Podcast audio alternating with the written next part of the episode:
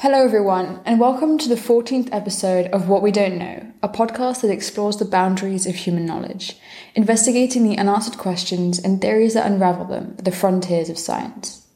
During this podcast, I hope to get you interested in new areas of science, maths and technology, teaching you about existing concepts and igniting a curiosity for the things we have yet to know. When a massive star dies, it explodes in a breathtaking supernova, throwing off its outer layers and leaving behind a small, dense core. The mass in this core contracts due to gravity. If the total mass is less than around 2.2 solar masses, 2.2 times the mass of the Sun, then the core will contract into an infinitely small point, a black hole. If not, outward forces will balance the strong inward pull of gravity, and a neutron star will be born. Neutron stars are one of the most extreme astronomical objects in the universe. They are so dense that a single teaspoon, if you were strong enough to collect it, would weigh 4 billion tons. They can spin as fast as 43,000 times per minute, and their magnetic field, for reference, Earth's magnetic field is around 1 Gauss, reaches a trillion Gauss. If a neutron star is lucky enough to have a close company, two neutron stars can spiral into each other and collide in a kilonova, sending gravitational waves rippling across space-time and ejecting some of the star's inner material. Many astronomers believe that these collisions are the source of much of the universe's gold, platinum, and other elements heavier than iron. We like to say that us humans are made of stardust, but it seems that our jewelry is made of neutron stardust. The extreme conditions inside neutron stars suggest all kinds of unusual matter might make them up, from neutronium to nuclear pasta to soups of strange quarks. Neutron stars are a rich source of interesting physics. This episode, I will take you on a journey through the star's layers to the heart of the monster, the core of a neutron star. Here we will witness the tenets of particle physics break down under the immense pressure as quarks deconfine and decay. We might see droplets of strange matter fly out and infect the universe. Finally, I'll touch on the search for experimental evidence to determine which type of matter neutron stars are most likely to keep bubbling away in their cores. Picture a neutron star as a small spinning star with a diameter of about 12.5 miles, surrounded by a very strong magnetic field. Some neutron stars have jets of materials and radiation streaming along this magnetic field, visible as high-powered beams that flash like a lighthouse as the star spins. These are pulsars. Pulsars and regular neutron stars have thin atmospheres, mostly consisting of hydrogen and helium, which cover a thin crust around 1 to 2 centimeters thick, made of atomic nuclei, bundles of protons and neutrons held together by the strong force, and free-roaming electrons. Beneath this crust, the inward force of this neutron star compresses the nuclei and electrons into a dense lattice, then compresses the material further until the pressure becomes so great that protons and electrons fuse into neutrons. This kind of substance, made purely of neutrons, gives neutron stars their name and can only exist under their immense gravity. It is called neutronium, or element zero, a hypothetical form of matter with no protons and an atomic number of zero. Ice, water, and steam are three phases of the same substance. Neutronium also exists in phases. Near the surface, neutronium is homogeneous, meaning that it is in the same phase everywhere. Deeper, small spheres form, which look like gnocchi.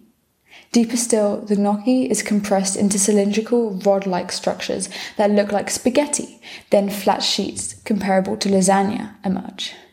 This fabulous variety of shapes, theorized to populate a neutron star's interior, is known as nuclear pasta. Whether it sounds appetizing is probably a matter of personal taste. If we dig even deeper, matter becomes even less normal.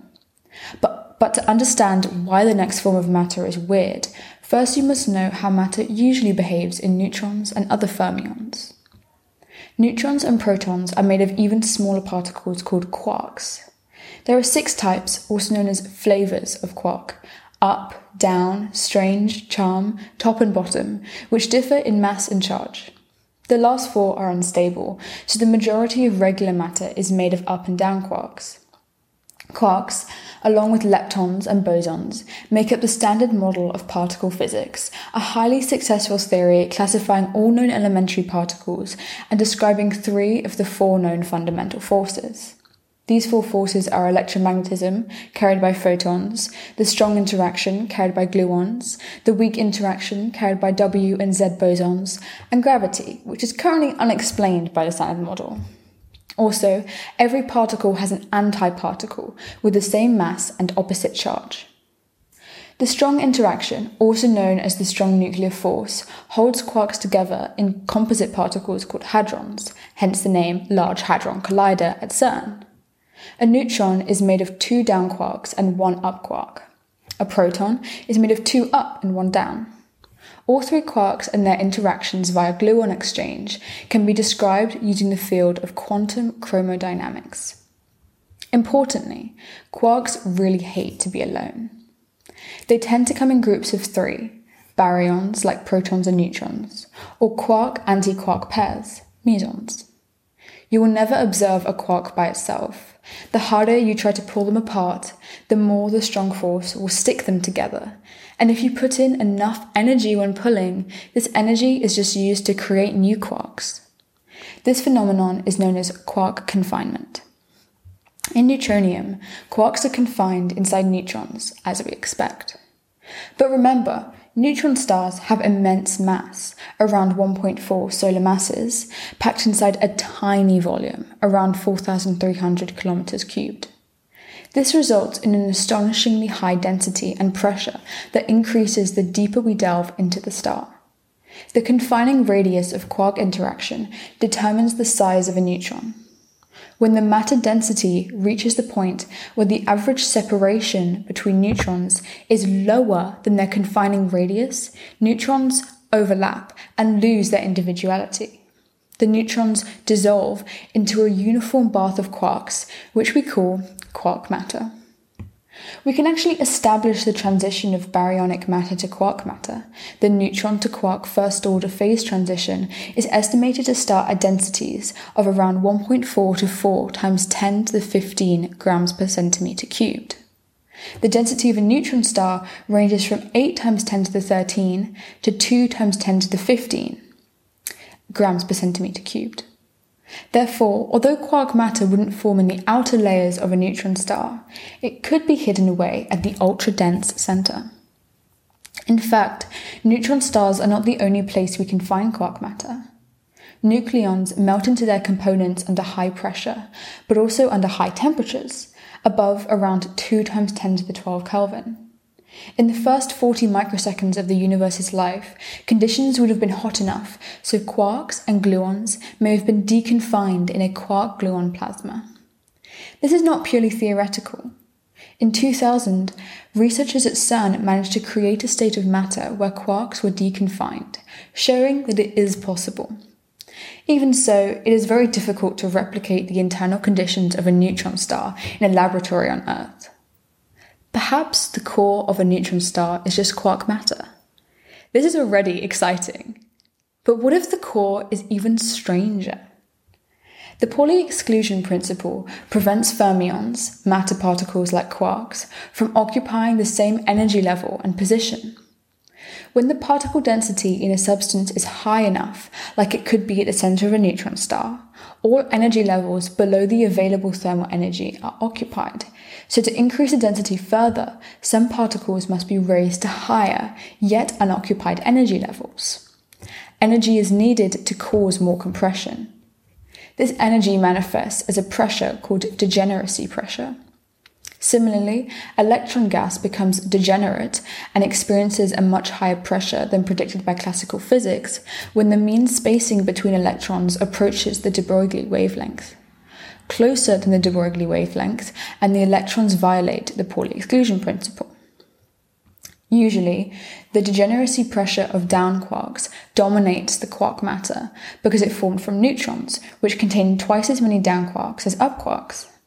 But if the energy level required to relieve the degeneracy pressure is high enough, half of the down quarks will be transmuted, i.e. changed through nuclear processes, into strange quarks. Here, the weak force is responsible.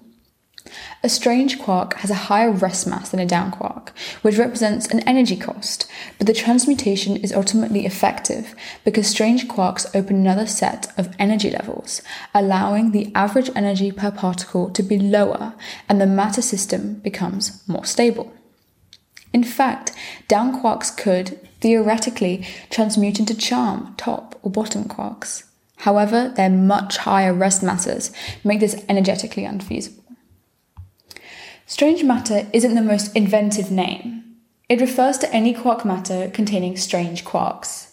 The forbidden soup of up, down, and strange quarks, deconfined and in equal parts, potentially brewing in the depths of neutron stars, is called strange matter. A neutron star containing strange matter is called a strange star. Since the strange quark has a higher mass than up and down quarks, it spontaneously decays into an up quark via the weak interaction. This means that particles containing strange quarks, such as the lambda hyperon, which is made of an up, a down, and a strange quark, usually decay into lighter particles without strange quarks. Under normal conditions, a hyperon will decay and lose its strangeness. But under the immense pressure of a neutron star, deconfined strange matter may be the most stable form of matter. The stability occurs because of the Pauli exclusion principle and the lower energy states that strange quarks provide. Strange matter may even be the true ground state of all matter. This would make it the ideal form, perfectly dense, perfectly stable, and indestructible. So stable that it could exist outside neutron stars. So stable that anything it touched would be converted. The conversion would be like a deadly infection or a forest fire ripping through the land. A droplet of strange matter, endearingly termed a strangelet, would burn through any matter around it, lowering its energy level, converting it into strange matter, kickstarting a chain reaction that ends with everything dissolving into a strange quark bath. If strange matter fell to Earth, it would disintegrate every proton and neutron in an instant. But remember the very, very strong gravitational field of a neutron star? It is second only to a black hole. If strange matter did happen to form inside neutron stars, surely it would be stuck deep within the core, unable to escape and contaminate the ordinary matter of the universe with its enticing stability. Chances are you are listening to this on a phone, or maybe using a computer. Those electronic devices contain surprising amounts of heavy and precious metals, like copper, gold, and palladium. Perhaps you're also wearing a silver necklace. You're surrounded by the evidence of neutron star collisions, extraordinary astronomical events where two neutron stars in a binary system spiral inwards, collide, and expel their contents into kilonovae. Kilonovae are the source of many of the heavy elements on Earth. They could also fling out strangelets into the vast vacuum of space. These droplets of strange matter would hurtle across the galaxy for millions of years until they, by chance, encountered a planet or star, where they would burn through the material until nothing was left but a dense bath of quarks. In fact, some physicists argue that strangelets are common, that our distant skies are littered with tiny specks of strange matter. Strangelets may even have formed just after the Big Bang, when everywhere in the universe was very hot and very dense. These ancient remnants of more unforgiving conditions could persist to this day, accumulating around galaxy cores where the mass is concentrated. There's no need to worry, though. The existence of interstellar strangelets is, for now, speculatory. First, there are mathematical barriers to understanding quark matter. It is difficult to estimate the critical density for a transition from nuclear to quark matter because calculations involving the strong interaction are complex and unwieldy.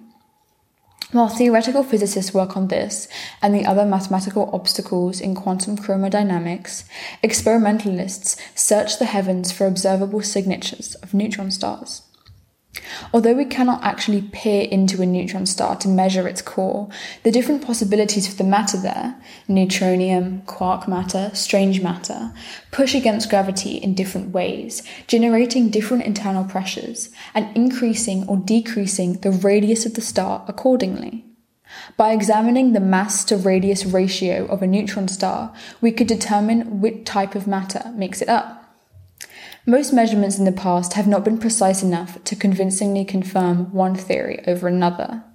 There have, however, been some exciting recent developments. In 2019, the Neutron Star Interior Composition Explorer, NISR for short, on the International Space Station made measurements of neutron stars' radii to within half a kilometre, allowing researchers to narrow down models of the star's cores. For example, NISR's data suggested that J0030+0451, a lone pulsar spinning around 1,100 light-years away from Earth, has a mass of 1.3 to 1.4 solar masses and a radius of 13 kilometers. The new precision is promising, but unfortunately, the results could support both mundane and exotic predictions about neutron star matter. In the future, some researchers hope that NISR may find two neutron stars with the same mass but different radii, indicating a critical transition point where small changes in conditions cause exotic matter to form. Secrets about neutron stars may also be revealed when they rotate around each other and collide. Gravitational wave detectors, such as the Virgo detector in Italy and the Laser Interferometer Gravitational Wave Observatory, LIGO, in the US, can measure the gravitational waves emitted during binary neutron star rotation, as well as the amount of distortion due to gravity that both stars experience. The type of matter inside each star influences its malleability, which, in turn, influences the star's shape. This episode, I introduce you to neutron stars, the very small, very dense stars left in the wake of a supernova, whose intense pressure compresses all their matter to neutrons, and whose speed of rotation and strong magnetic fields can produce pulsing beams of radiation that light up space. We dug deep through a pantry of nuclear pasta and arrived at the core of a neutron star. Here, the pressure became so great that the conventions of particle physics started to crumble. I explained that the standard models, elementary particles, and fundamental forces, emphasizing the confinement of quarks into composite particles called hadrons. Then I revealed that due to the pressure inside neutron stars, individual neutrons might deconfine into a soup of up and down quarks. As if quark matter wasn't interesting enough, the core might become even stranger when we consider the Pauli exclusion principle and the resulting degeneracy pressure from high quark densities. To relieve this degeneracy pressure, some down quarks may turn into strange quarks, forming a theoretically ultra-stable, ideal form of matter known as strange matter. Neutron star collisions provide an opportunity for strangelets to escape the core. If droplets of strange matter are expelled during kilonovae, they, like strangelets remaining from the early universe, may be flying around space, waiting to contact a planet and convert it into more strange matter. On the other hand, neutron star collisions also provide an opportunity to experimentally understand the material in their cores. Much of astronomical condensed matter physics is theoretical. Neutron stars are rare, their collisions even rarer, and the mathematics that models their interiors can be difficult to decipher. But physicists are taking steps to discover more about what lies in the core of neutron stars.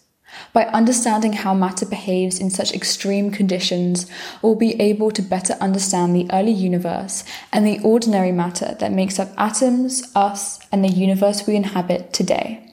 Thank you for listening.